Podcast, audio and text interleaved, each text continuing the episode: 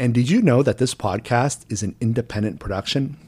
That's right. The Eric Norcross podcast is an indie podcast. And because of that, we depend on listeners like you to help support the show.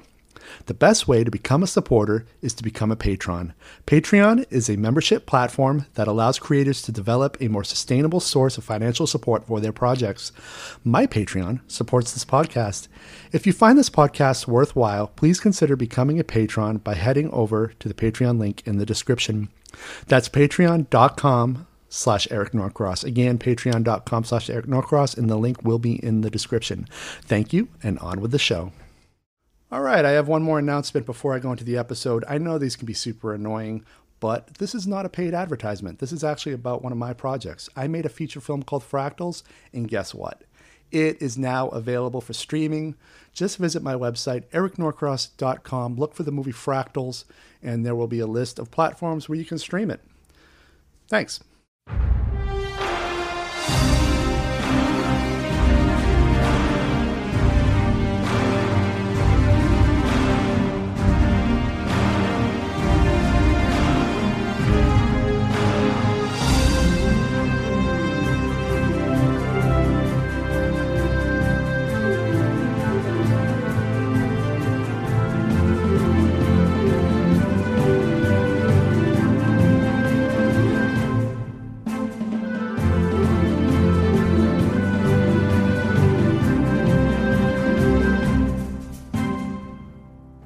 Hello. Hi, how are you? Good. How are you, Eric? Good. All right. All right. Um, thanks for coming on my podcast, man. Yeah, no problem.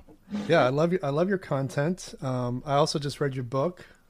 Fabulous. Oh, there it is. Yes. There it is, everybody. I got a I got like a 6K resolution camera here so people can see your cover in detail. Do you need uh, video from me? Uh, if you want to give it, some people do, some people don't. Um, Oh, I can. Uh... uh, if you do, uh, I don't know. Maybe we'll get more downloads. I don't know. Yeah, we'll see. All right. I had Avi on the podcast uh, some weeks back, and uh, he had himself in profile. Says, "I'll give you video," and he put himself in profile. I thought that was clever. he's uh, he's probably my favorite person to interview. Yeah, Uh, he has like the smart answer for everything. Like, I really had him on because he had this introduction to something upstairs that insinuated that something upstairs was true. I'm like, is this time travel ghost story? Like, really? And he goes, well, the intro is true. like the introduction. and uh, uh, I, I, I see what you're doing there. And I asked him if he believed in ghosts, and he goes, no, but I believe in ghost stories. And if you tell me you saw a ghost, I'll believe you. I have never seen a ghost. Yeah, I haven't either, but I love ghost stories. Yeah, they're, they're, if for if for nothing, if for no other reason than the spook factor, they're fun. But I've never seen a thing. And I I've also managed to miss UFOs and Bigfoot and everything else. I just haven't seen anything. Yeah, I uh, I've become a bit of a, a skeptic over the years because uh, um, I actually got into an argument on Instagram uh, where uh, you know how like you look at Instagram and they start pushing pushing more content like that to you. So I keep getting UFO content, and I'm like, doesn't it makes does, does it like register to anybody out there that with the proliferation of HD technology, UFO footage is still shitty? Like. Right. Well, that's the that's the big problem. And then there's also the the problem of the unbelievably difficult task of crossing space time, and uh, why anyone would do it just to come here and vaguely appear on various cameras and also apparently mess up people's crops and things like that. If you're going to put that much time and energy into crossing interstellar space, you're going to do more than that.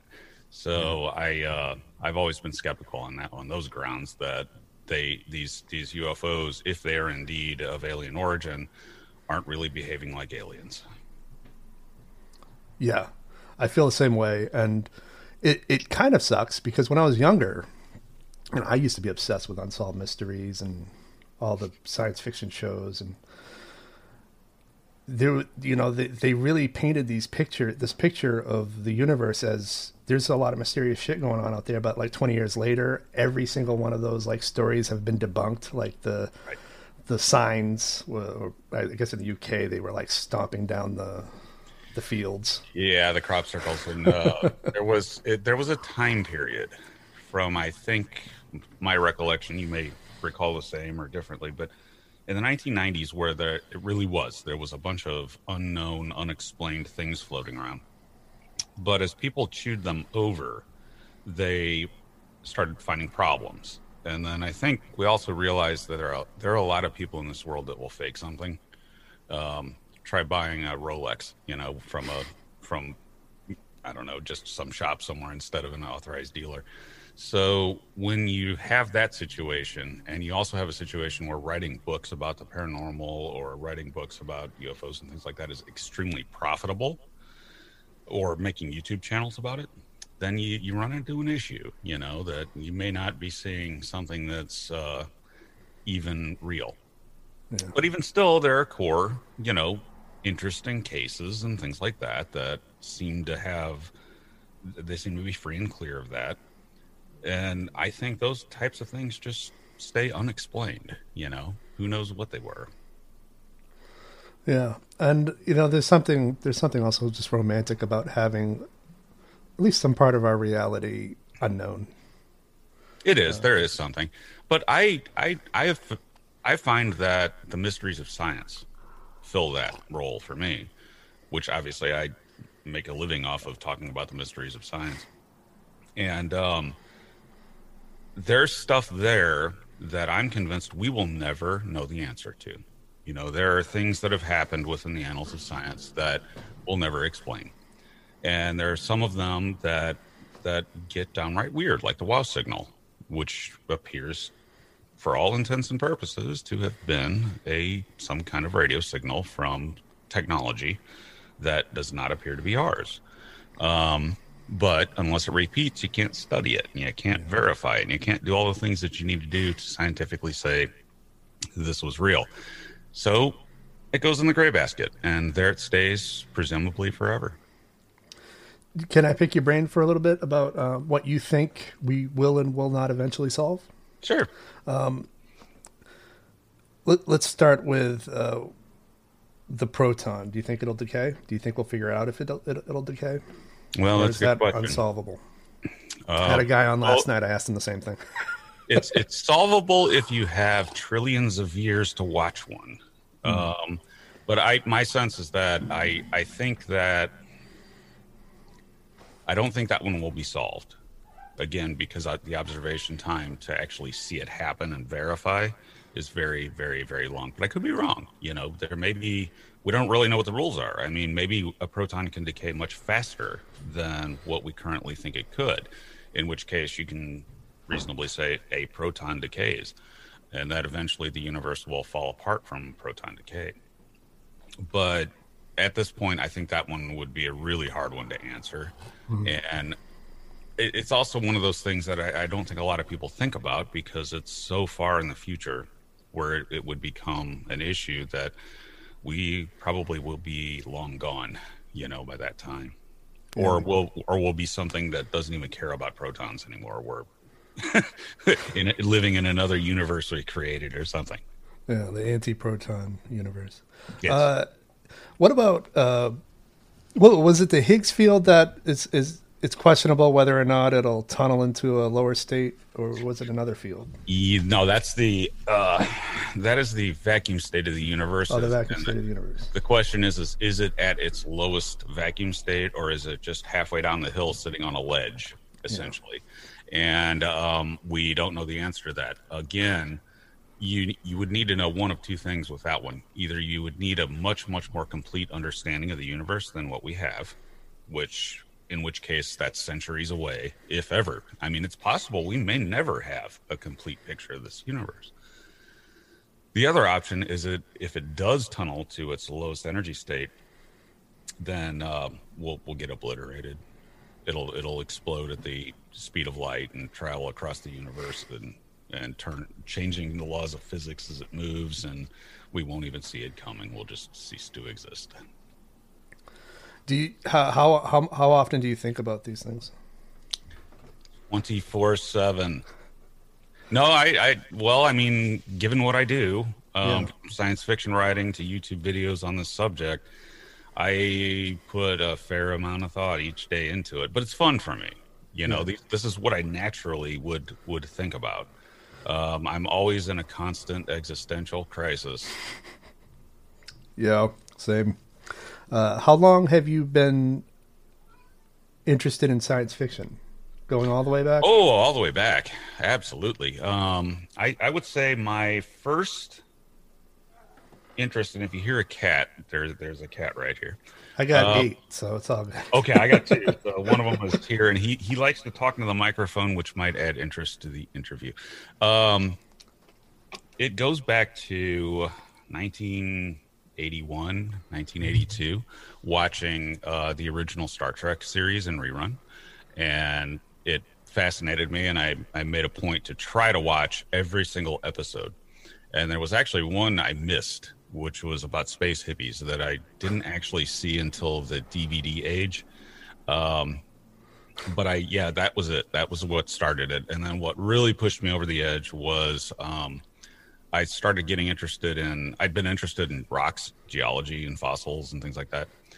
And I asked for a microscope. So my parents bought me this little Tasco set of a cheap microscope and a telescope, little 30 millimeter telescope and I used that telescope to look at Saturn.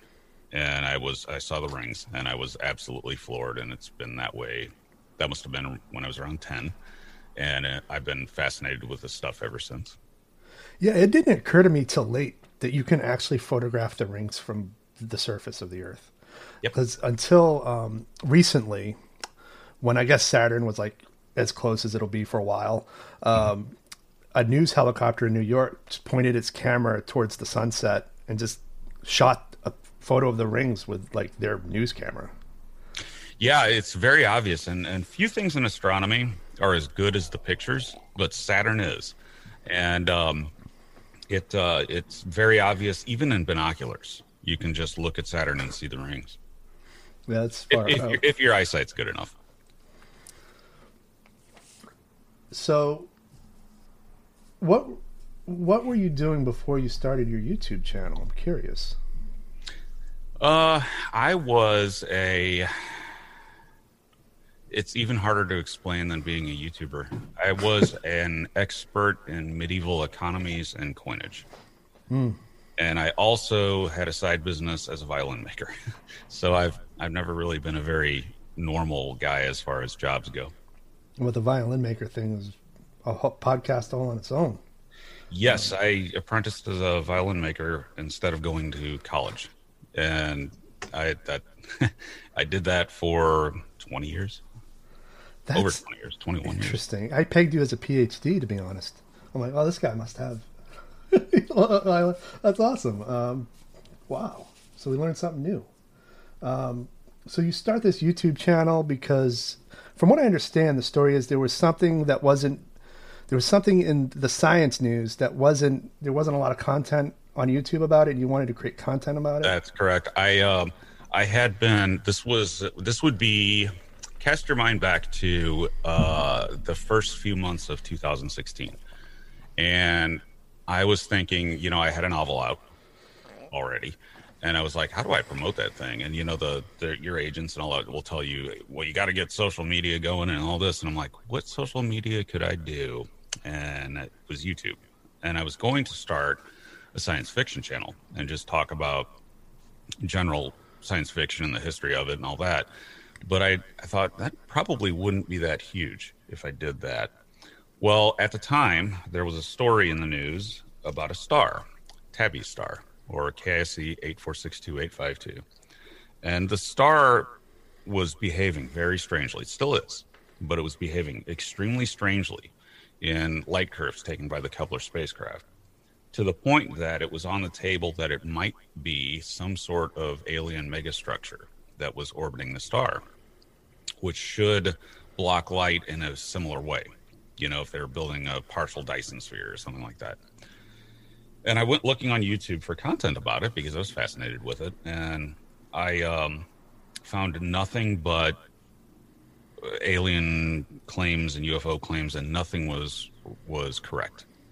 Um, it was just sensationalist stuff that was being put up for monetization and making wild claims that it was an alien megastructure. So I thought, okay, well, how about I do an overview of what we actually know based on the scientific papers? And I very carefully point out that it was never very likely to be aliens. It was just likely to be something we have just never seen before that was astrophysical in nature, which is what it is. So I, that's how what started it, and I thought, well, I'll get 300 views, you know, something like that, maybe some subscribers, and I'll plug the book and maybe sell a few copies. And then it broke 100,000 views, and I was like, uh oh. How long did it take to break 100, 100K? Less than a month. Holy um, shit. Yeah, it, it, it went viral. Um, and I thought, okay, well, maybe I got something. So I um, made other videos in succession, and the channel just kept growing and growing and growing. And I, right now, I've got videos that have surpassed 2 million views and then i've got what 280000 subscribers on one channel and then 200000 subscribers on the other. So it just grew from there. But i backed into it. I didn't really in- anticipate that i would have anything other than a loyal you know following of a few handful of people that like my books. Well, you know, for me, I, I started listening to it maybe two years ago, kind of around the time I graduated from an MFA program. And it was really just about, I was looking for content that kept my imagination fired. Right. Like everything I do is about keeping me inspired to keep going. Sure. Yep. Even the podcast. I want to hear creatives talk about their work. And there's just something about the ideas that are presented in every playlist you have. And by the way, the, the whole playlist the way you deal with playlists opened my eyes to their actual purpose. For the longest time, I didn't know what to do with YouTube playlists, but you have some you you have a great use of it. Uh, Trappist one playlist, a more more playlist. My favorite is the cosmology. Um, but regardless of where you go, th- there's inspiring content that just it, it's like having a drink with that with that buddy and you're just philosophizing you know? That's that. That's the ethic. Um, that's what I intend. There's well, there's a few things that I intend with that channel that I've learned over the years from feedback. You know, you read your comment section, and I read every single one on both channels, and you glean certain truths from that. And one of them is, it's fun to sit around with a buddy and have a beer and talk about the universe. And this is sort of a one-sided conversation version of that. The second thing is that people appreciate real, that it's real science, you know, and then I, that's why I always cite papers and, and say where these ideas originate from. And the third thing is that about half of my audience just likes to fall asleep to the sound of my voice, and I'm happy to help. So they call it ASMR or, you know, sleep aid, whatever. And it's very good for that because, you know, laying in bed at night, trying to fall asleep to space content, uh, on what I do with it, with a you know a, a quiet voice and you know that sort of thing is very valuable because imagine you know being able to help people in that way, you know, you know insomniacs and things like that to fall asleep. So that's about half of what what my channels accomplish, and I'm rather proud of that. I uh, I put people to sleep with my channels and my books. Yeah, and in, in, in a good way in a good way. In a good way. And, uh, you know, it, it reminds me of um, when I moved to New York in 03, I couldn't sleep. And I used to just imagine myself in like an enterprise type ship with the hum. And I had to imagine the hum, Ooh, you mm-hmm. know, and it, it's almost kind of like that. But the idea of visualizing stars outside just kind of made it peaceful enough to sleep. Um, and I had to do that for a couple of years. There are YouTube channels dedicated to 24 7 broadcasting the hum from the enterprise. So this is something that, that does help people when you're in that it's sort of quasi conscious state just before going to sleep. There are certain things that can just push you right over the edge. And for me, that was talk radio, late night talk radio back in the 90s. I would put on Art Bell or something like that and just fall asleep to it. And I'm sort of the modern YouTube equivalent of, of that sort of thing. Do you stream your the audio of your content to the various audio platforms like Apple or Stitcher?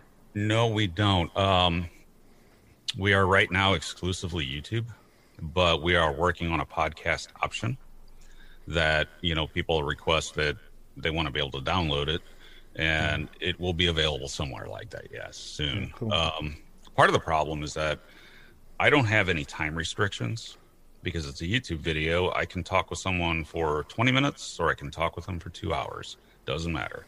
And that doesn't really lend itself well to formats where, you know, you have one 30 minute podcast or, you know, or even worse, radio.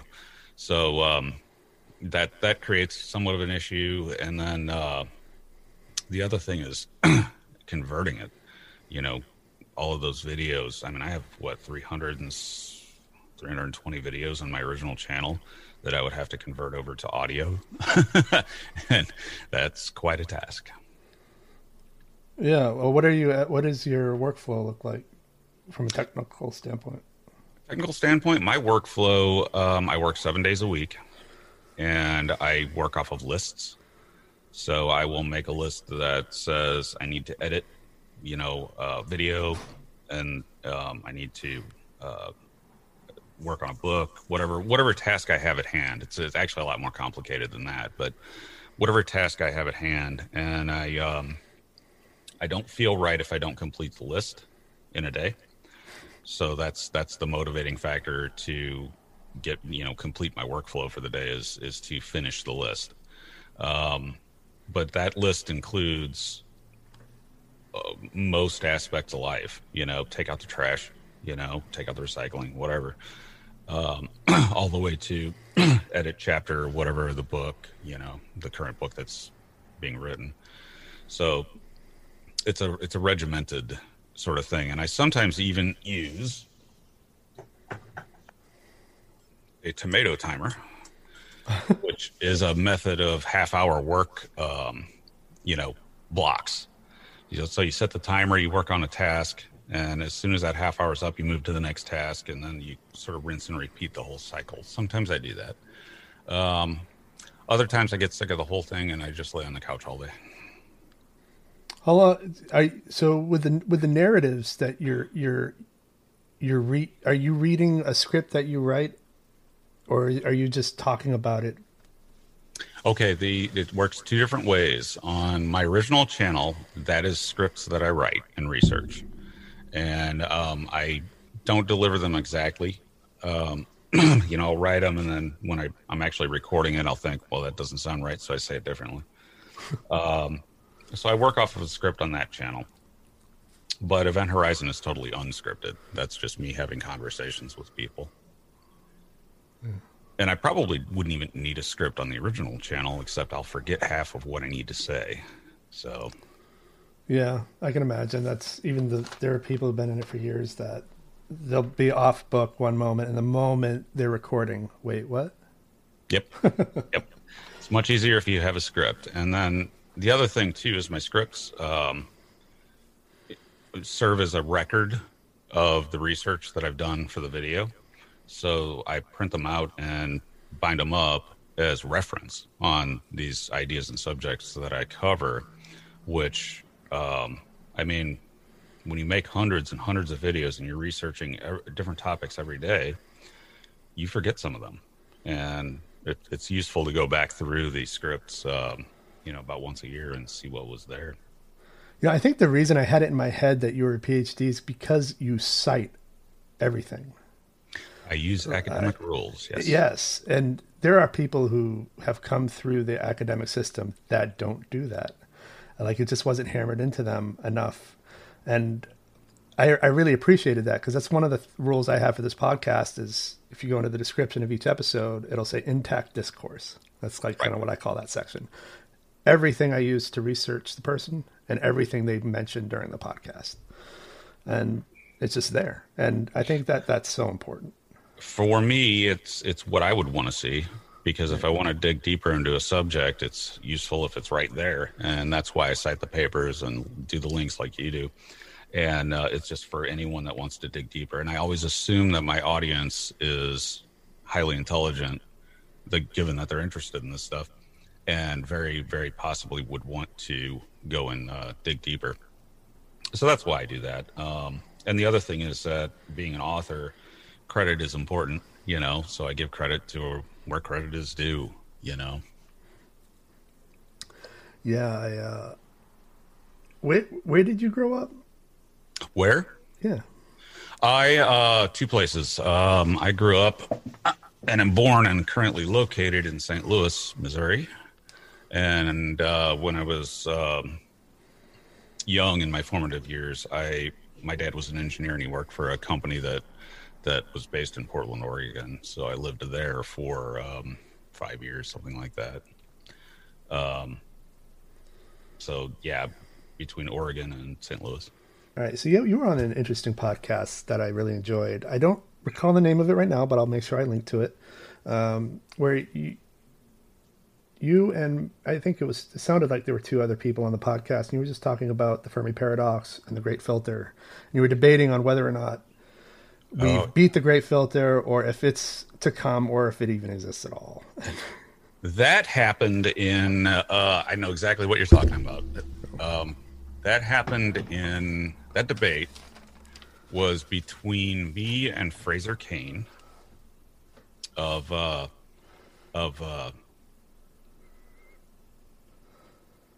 YouTube fame. Fraser's a huge YouTuber too.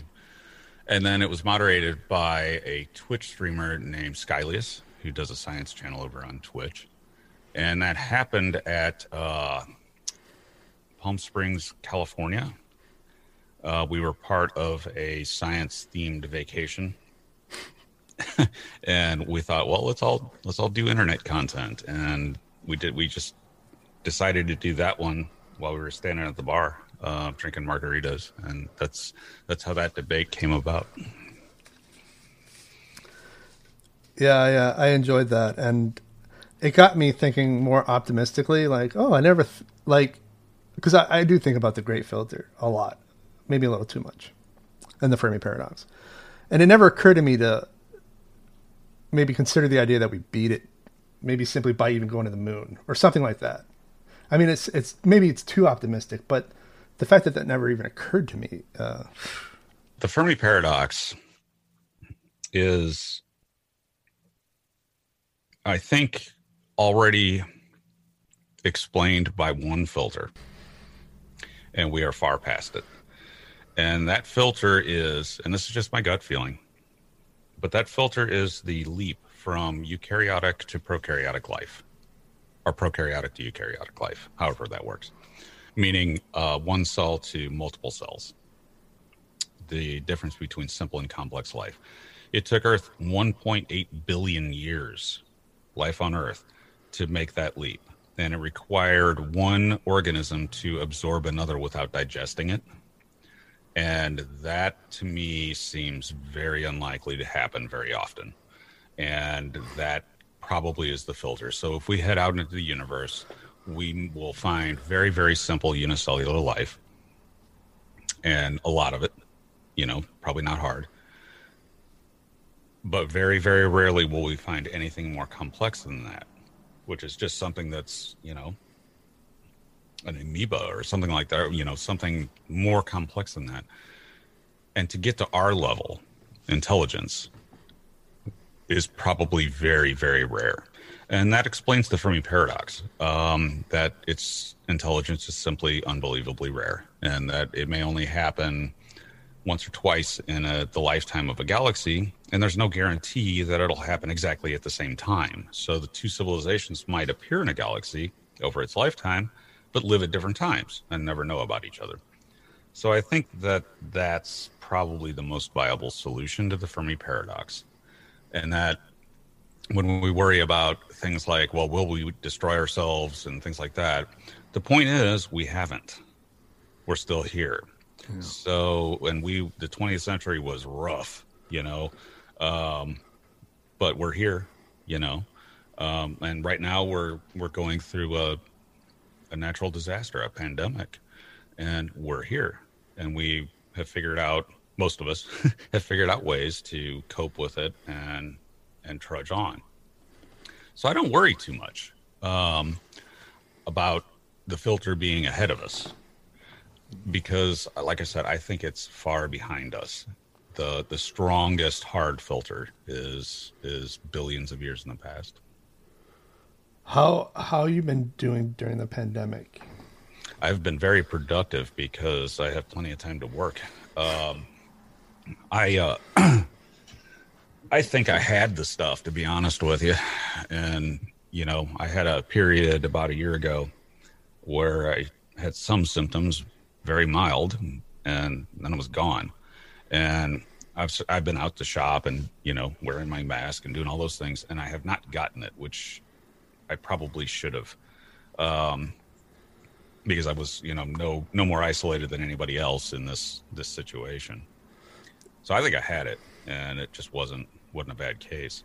Um, that said, watch me come down with it tomorrow, and yeah. you know, end up on a in a hospital or something like that with it. Um, it's just such a weird, dangerous, you know, virus that that um, I mean, nobody living other than maybe a few very old people that saw the 1918 flu would would recognize. That said, I'm just you know, staying uh, holed up here, writing, making videos, and awaiting my turn for the vaccine. Yeah, yeah, that's pretty much how we were doing it on this side. We think we got it as well, my girlfriend and I, and like we got ended up getting the first shot of the vaccine. We're getting our second one on Sunday. Um, New York City's been rolling them out like crazy. Um, but yeah, we had this weird like three and a half weeks where our respiratory systems were just not acting normally, yeah, and it didn't even feel yeah. like a cold. It was just a weird thing. Exactly what happened to me. I was like, I, I just, it, I felt a little bit ill. You know, like I had a little something, or you know, which I get migraine headaches, so it's hard to tell when you're actually sick when when headaches make you sick. And I, I just thought, well, something going on. And then all of a sudden, one day I woke up with breathing problems. And I'm like, what did I just, am I getting COPD here? What happened? You know, because that, that killed my dad. And for about three days, I had pretty distressing breathing problems. And then it went away and everything mm-hmm. returned to normal. And that was it. So that's why I suspect, as as you do, that I had it was was because of a breathing problem. Um, and I had been exposed to um, someone that that had been uh, traveling frequently in aircraft and been to China, you know, right at that time. So it was. Uh, it seems like I probably had it, but again, I say that and watch me come down with it tomorrow, and, and I'm like, no, that wasn't it. This is awful, or, you know, something like that. Yeah, like a week before I started getting those symptoms, I New York City hadn't closed, and I had gone to this art, this massive art opening somewhere in Manhattan, and there were like hundreds of people in this. It's almost like a Comic Con type setting. We had booths and, um, but it was all art and, uh, well, high high art, and uh, uh, yeah, a week later, I'm out of it, out of commission. Uh, I'm glad. I'm glad it was mild though, because I'm an asthmatic and I'm a severe asthmatic, and so this this thing is especially. Oh yeah. I'll be glad when it's done and dealt with. Well, we're one thing can be said: we are we are we are past probably the worst of it. Um, yeah. If you look at cases, daily cases that, that's dropped, and it dropped early. You know, um, you would expect a winter bump to be have lasted longer. So I wonder if a lot more people haven't gotten this thing and made it through than what we really know, you know, because you really only know the tests yeah. in testing cases. But if somebody gets a sniffle, you know, a mild case of it and never goes to the doctor and never gets tested, well, that's a case too. So I think that this virus might have been a way more widespread than what what was thought or what the testing would indicate, and that now we're seeing sort of, the beginning, the very very beginning of a herd immunity. Yeah, I, I agree hope, with that. I hope know, that I makes hope. a lot of sense. And I, I live in an area of New York where they they won't test. Like I think me and my girlfriend are like a handful of very rare people. It's a very conservative sort of area. They they they won't test. They won't get the vaccine. They want to go to their they want to go to the bar. You know, I mean it's just and yeah, they're definitely going after herd immunity in this part of the city. Um, are you up? Are you in, what like Westchester County or something? Stat, Staten Island. Island, Staten Island. but we we live in like the North Shore that where the ferry lands, and so pretty much our neighborhood is the only part that confirms to the rest of New York City uh, liberal culture. Every but the rest of the island is like a big hot spot for COVID. I live in St. Louis, and this is a swing state. So you've got both extremes, you know, and you'll see uh, on the one hand, everybody's wearing masks, except you'll see some guy driving a big truck not wearing a mask with a Donald Trump flag flying. You know, you'll see both types. And um, I just uh, wish myself that people would look at the science instead of the politics of this thing because you know a virus doesn't care who you vote for you know. Um, so we should look at it that way but people tended to sort of look at it politically and i think that muddied the waters you know more than Well- it needed to be. Well, that's the thing is, and and I kind of brought this up in the, on, the, on a podcast yesterday. I had this physics professor on, and I brought I'd mentioned to him that I don't think most people even know what the scientific method is. They don't even they you know, this you know I took this animal behavior class in my undergrad where we were taught it in terms of you know you observe, you document, you observe, you document, you come to your conclusion, and most people don't know what that is. They weren't paying attention in you know their high school science class. That's true. Um, there are, are there people that have a superficial overlook on it that they, they think they know, but they don't actually know the real philosophies and and methods within the scientific method and why it is the way it is. Um, so you'll have people that you know um, are not skeptical about UFOs, but yet no science. You know, um, so you have those types, and then you also have types that that everything they need to know comes from as a religious book. So you had this one video. I tried to find it before we started this podcast. Uh, I couldn't find it for some reason. I don't know if it was uh, recently privatized or whatnot, but it was about the tachyon telephone. Am I getting that? Oh right? yeah, that's the the tachyonic anti-telephone. yeah, yeah. Can, can can you unpack that a little bit? Um, I, lo- I I loved that concept. I think that was in the I, I don't remember if that was in the cosmology or the mind blown playlist. Might have been in the mind blown playlist, but um, Could have been both. yeah. Um, The playlists I just organized those based on you know, well this ticks this box and this box and this box, um, and that's how I organize those. And I actually am about to add a bunch more um, to sort of differentiate it out even more because when you got hundreds of videos, you have to find some way to organize them. Uh, but the tachyonic anti-telephone is based on the concept of the tachyon. And the tachyon, general relativity says that, okay, you can't ever reach the speed of light uh, because it takes in, infinite energy to do so. And there is not infinite energy in the universe. But it doesn't forbid the opposite, asymmetry, where, where it takes infinite energy to slow down to the speed of light. So this led to the the hypothesis that maybe there are particles that never slow down to the speed of light, and they're called tachyons, and they've never been detected. The nature of that, because time and space are linked, the faster you go and the closer you get to the speed of light, the more time dilates. And the idea is once you go past it, time goes backwards. So a tachyon would give you an option, if they exist, of communicating with the past. You couldn't travel to the past, you couldn't do anything, but you could send messages to it. And um, which violates causality. You know, um, you could tell your grandfather, send him a message that says, "Don't have kids," because you know it, it turned into me, um, and then you suddenly cease to exist, or something like that. But that's the idea of the of the tachyon anti-telephone. But we have never seen anything like a tachyon. Um, thought we did once, but it turned out the detector was uh, miscalibrated. So uh, they, the best way to explain this is the situation with those is that they're not forbidden by nature, but that doesn't mean they exist.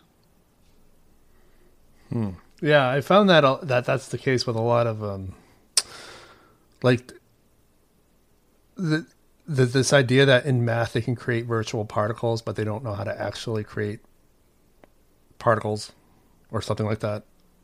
Like this is why I have these guys on because I just don't understand it, and I'm trying to unpack it bit by bit. But yeah, the the, the guy yesterday was talking about oh, we can create lots of things in the in the mathematical models, but we don't really know how to create. well, the, the reality the reality of it is is that we use math as a way to describe the universe. But the universe does not care one bit about math. It isn't mathematical. It doesn't care about it. It doesn't even know what it is. It can just merely be expressed by it. But because that the way math works, you can start doing things like putting a minus symbol in front of something and creating a negative number of the exact same one. And it's totally valid in mathematics. So you could do something like looking at a dimension, you know, of space and then put a put a minus in front of the number that you've assigned to it, and all of a sudden you've got an anti-dimension. And the reason that we don't have those is there's no reason to invoke it, but occasionally there is, and that's the case with the tachyon. Is that well, what if you know? But it doesn't. It doesn't mean it it really exists. It, it just means it's a concept on on the back of a napkin written as, as an equation, ultimately. Yeah but sometimes those turn out to be real you know i mean it has to be said so like the higgs boson um, so sometimes it's useful to play the negative numbers games but sometimes it just it's pie in the sky you know? For example mass. You can conceive negative mass um, something that that weighs less than nothing. But that doesn't mean it can actually exist in the universe. The universe may just simply say no you that there's no way to make it. There's no physical way to make it even though it's not prohibited. Hmm. Do you have a uh, you have a new book coming out soon? Probably at the end of the year. Um, if i finish it i do have one that's actively being worked on. Um, and it's probably See that book, the conception of it is post YouTube channel. So the, the the first two books that I wrote, or three books actually, were written not really with the YouTube channel and that experience in mind. Whereas this one that I'm working on deals directly with the subject matter of some of the videos, some of the topics. Um, and I'm trying to create, which I think I'm I, I think I'm onto something with it. I'm trying to create the incomprehensible nature of what alien contact would be and what you know it's not it's very likely not going to be something like you know uh, a klingon you know a alien with a funny forehead or something like that it's going to be a lot weirder and stranger and and ambiguous and that's what i'm trying to convey with this new novel um, and I'm with any luck, it'll be out by the end of the year. Is it been? Is it been? I don't know. I don't want to say stressful, but has the experience of writing it been more present in your mind, knowing that you have this huge audience waiting for you? No, that doesn't bother me. Um, I uh, I've done this for five years now, and all of the surprise of getting a big audience is has sort of I've gotten used to it. So I'm used to it. Uh, the the stressful part of it is trying to get it out there on my timeline that I'm telling people. So I say to you, uh, it's probably by the end of the year, but for all I know, it could be the middle of next year. You know, it just depends on what snags I, Right. get, I get caught up in. Yeah, yeah. I find that that's the case with with a lot of creators. Um, delays happen. Um, I, I look forward to it, and I, I hope that uh, you'll come on again to talk about that once I've read it. Oh, sure. Yeah. I, I only got a few more questions, and then I'll promise I'll let you go. Um, uh, have you ever considered lending yourself out to do voice work? Oh, sure. Um, it, it does. No one's ever asked me, believe it or not. But if someone came up and I liked what they were doing, um, yeah, I, I would say yes. Um, I hadn't really ever intended to be a voiceover artist, but I uh, obviously can do it. So, so I, I Yeah, you, I think you could do it. I think you'd be very successful at it.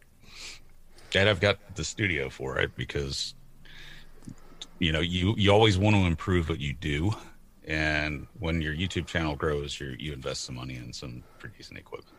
Oh, that's a that's an interesting point. At what point did you decide to really invest in this thing? I, Early- it, as a reference, I, I literally waited 20 years before buying my first camera. every every other camera I borrowed. I'd uh, I probably well the thing is I, I I have to I have to make a caveat because I had some equipment already because of my background with musical stuff. So I had some um, uh, mics and such that were for recording musical instruments, and in fact, I still use a mic that was designed for musical instruments. But um, but I really started to invest and realize that that I had something growing and um, producing income in early 2017. About a year after I started the channel, I was like, okay, this is something I need to invest money and time into and build into uh, something. Um, so it was about that time. Yeah, that was inter- it's good. I uh, I always wondered about your story, and I, I managed to get little pieces of it over the over the past year. But uh, this is what if honestly the fact that you were a violin maker before. It there's some something that makes sense with that because there's an there's there's a there's an artistry to that that that's apparent in in the way you're constructing these videos. It's not. It's not all that different. Um, and if you if you think about it, the idea of writing science fiction novels and doing science videos also go hand in hand. So there is a relation going through this, and um, the uh, the study of history, which is what I did in a nutshell, economic history, also plays into this because you hear a lot of the history of science and what I do. So yeah, they're all more related than you might think. Um, and, and as far as actually crafting the videos and doing that stuff, I wouldn't be able to do that if I hadn't done all those jobs. Um, they're all sort of created a perfect storm um, for me to be able to do it. That's a good. That's a good. Uh, we found our thesis, I think. Yeah, more or less. I, I, I. If there is such a thing as doing what you're intended to do, I think I am. You know, if there is such a thing. So Yeah. Well, uh, you're doing great. Um, I I love the content. I love your writing. Uh, I hope you'll come back and uh, you know keep producing. Stay productive.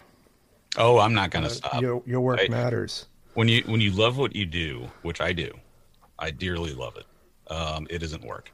It's Yeah. it's it's it's passion, and um, I uh, I consider myself unbelievably lucky to have found the acorn known as YouTube, and am able to do something with it. And it's my full time job, so it uh, I'm I'm very very thankful for it, and very thankful for my audience too. That that there are that many people that'll listen to me, you know, flap my gums and talk about science. There's a little bit of housekeeping, and then I'll do an an outro. Um, do you have a headshot that you can send me for the bumper? Uh, um, my orange unwhite balanced one that nobody lets me um, remove. Um, why like, why don't they let you remove it? The, uh, the inside joke on the channel. I, I, took that that photo was actually taken by a girlfriend, and uh, in a bathroom. And I was like, I need a quick photo for my YouTube channel, which had no subscribers, and so she snapped it, and it's terrible. It's unwhite balanced, and I look like an axe murderer. And um, and then everybody's like, "Don't ever change that picture," and I'm like, "Why?" Because it's funny. So I can't change it. the The viewers will not allow me to change that photo. Um, but I got something around somewhere. Uh, yeah, anything. You could yeah. use that or whatever you want. Or um, if you want to introduce them to maybe an alternate perspective, we can do that. yeah, no, I see where they're coming from. If if if you get that sponsor that pays for that professional photographer, then they think you're selling out or something. Well, that's that's it. And then there's also a a, a certain level of camp, you know, and uh, cult following and things like that, where you you know you certain things you don't want to change because they're traditional, you know, yeah. and um, if you do change them, then you become something different from what you were. I like to be the guy that you used to watch late at night on cable public access, you know, um, just trying to do some kind of show, and and it just builds around this sort of. Uh, this little narrative and you know a canon of of things that happen and i i, I like that so i i often like with um, the running theme jokes on my original channel about chrysler lebarons. Um and uh i i can't even remember some of them because i always put an outro in there that's just wacky uh, you know whatever i can think of. So there I, I hear a lot about chrysler lebarons um McRibs, the McDonald's McRib sandwich I've mentioned, and things like that. And then on Event Horizon, I have uh, Anna and a quantum mechanical possum that appear at the very end too. Um, and I just sort of like that thing to make it sort of campy, you know. Yeah. But I'm but I'm a science fiction author. That's what I'm supposed to do. Yeah, I was gonna see if you would do the the outro for this. Um, something about the the universe in which we live. What, what was that? How's that go? Thanks for listening. I am futurist and science fiction author John Michael Godier, currently doing something. And be sure to check out my books at your favorite online book retailer and subscribe to my channels for regular in depth explorations into the interesting, weird, and unknown aspects of this amazing universe in which we live. And that's our podcast. Just, just, to, just to prove that's actually me doing that. That's beautiful, man. And you do that every every single time? Every single one going back to the very first video. And then i do very i do variations on what i'm currently doing and uh, just have fun with it. And yeah that's probably and the thing is here's the sad thing talking talking about selling out that keeps people listening to those videos to the very bitter end which youtube absolutely loves. So. Yeah they, they they they if i found that if i finish a video they'll push that content to me an hour later or two hours later. Mm-hmm. If I don't finish the video, they won't push the content. That's right. And um, so you, you, uh, and this worked that this way in television. You want to keep people interested to the very end, you know, so they see all the advertisements and everything else and all that stuff. But at the same time, what's more important is to get a laugh out of people, you know, and yeah. sort of create uniqueness, you know. You we got that down. Yeah. Yep. So I, am going to go and I'm actually releasing a video in about two hours, and then after that, I will be back to writing on that book. Oh, perfect. All right, I'll let you do that. Fans are waiting. Thanks, man.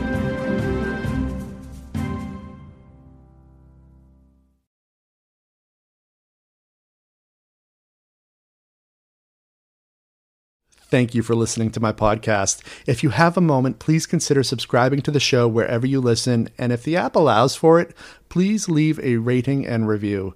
That way, the algorithm moves us up in recommendations. It's a great way for new listeners to find our show. Thanks, and I'll see you on the next episode.